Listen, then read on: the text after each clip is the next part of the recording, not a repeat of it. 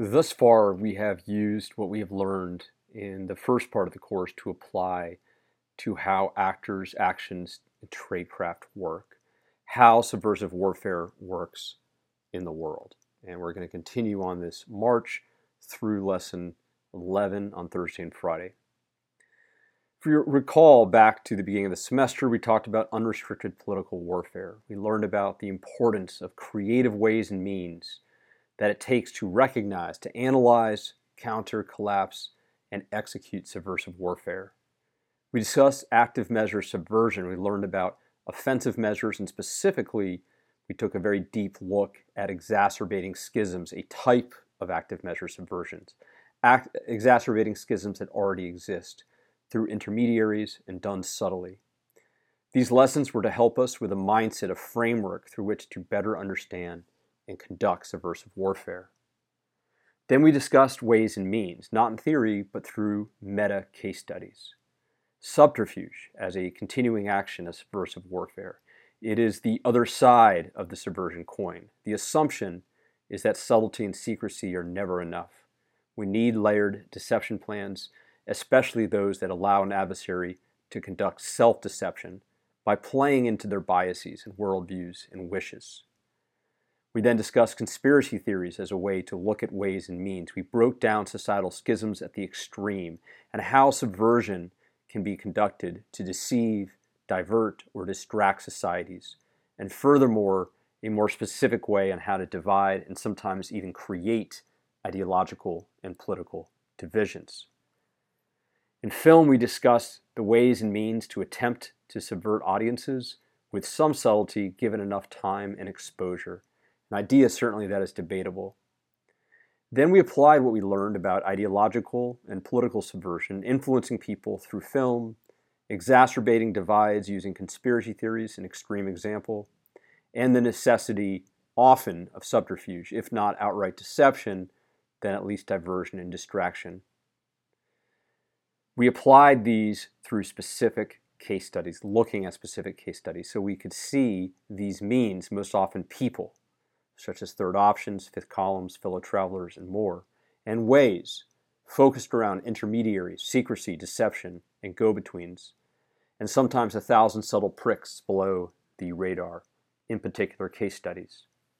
In Partisans and Saboteurs, we look to several levels and layers of subversive warfare in action from mild resistance to outright guerrilla warfare, how we can see subversion in all the shades of gray between our theoretical peace and a theoretical total war.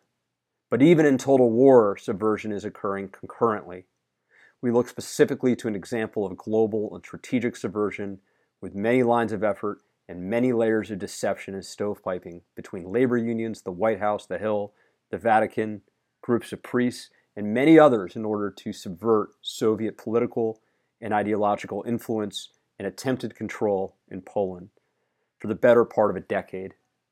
We then turned our attention to strategic sabotage. We discussed not outright subversion or a collapse from within another entity, but instead methods and ways and tools to slow, lower morale, make a particular organization or office or branch become less effective, less efficient, through simple means over enough time, below the level of outright treason, perhaps.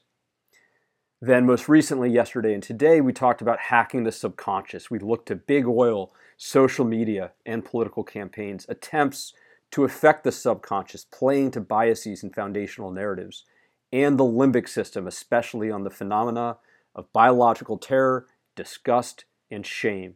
We debated how jarring certain campaigns can be on our psyche and looked at the final objective, which is typically behavior changed or behavior unchanged.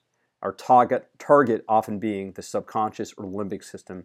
That is to say, our myths and ideologies or our primordial and emotional instincts. And now we come to the oppressed fifth columns. What is a fifth column? According to Oxford, Languages Dictionary, a fifth column, is a group within a country at war who is sympathetic to or working for its enemies.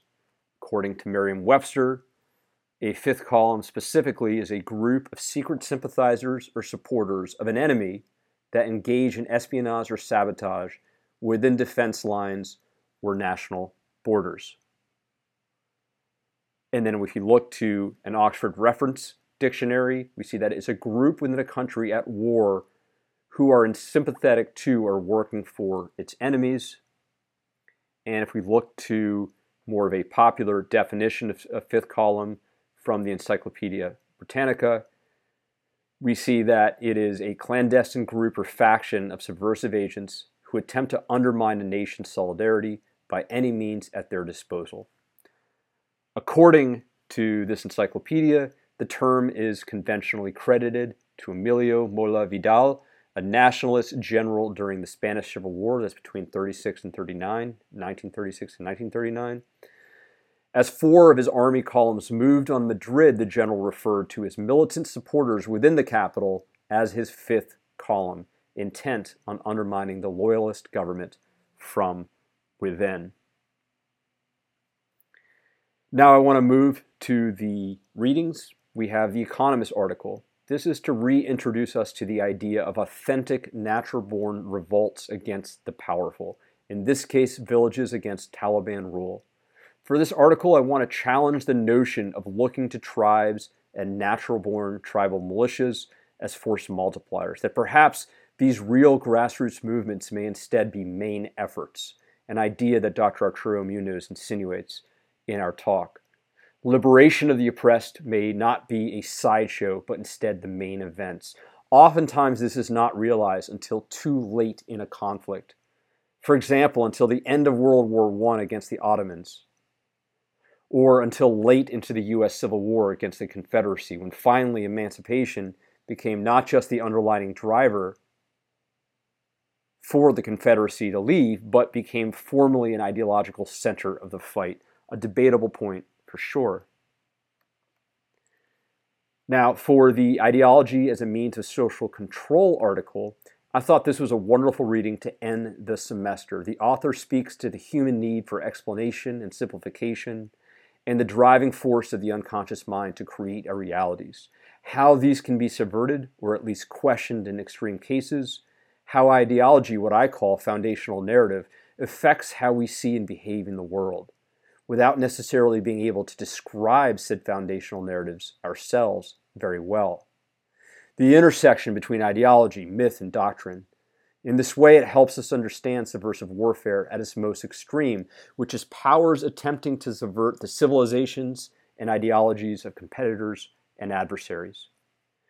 And the relevance of this article to our final taught learned lesson on fifth columns the oppressed is, and I quote from that article, the most decisive changes in history are changes in ideologies, the intensifying or weakening the eternal struggle of ideas, not just to describe the liberation of the oppressed, not to just describe revolutions, no matter how subtle, how long term, how non kinetic, but to challenge us to look to warfare and strategy differently.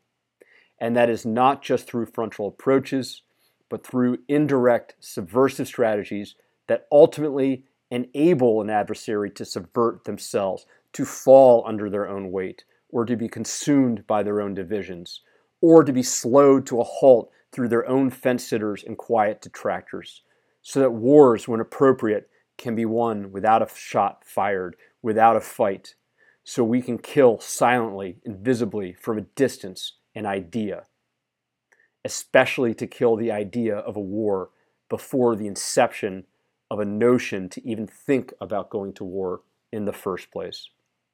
Thank you.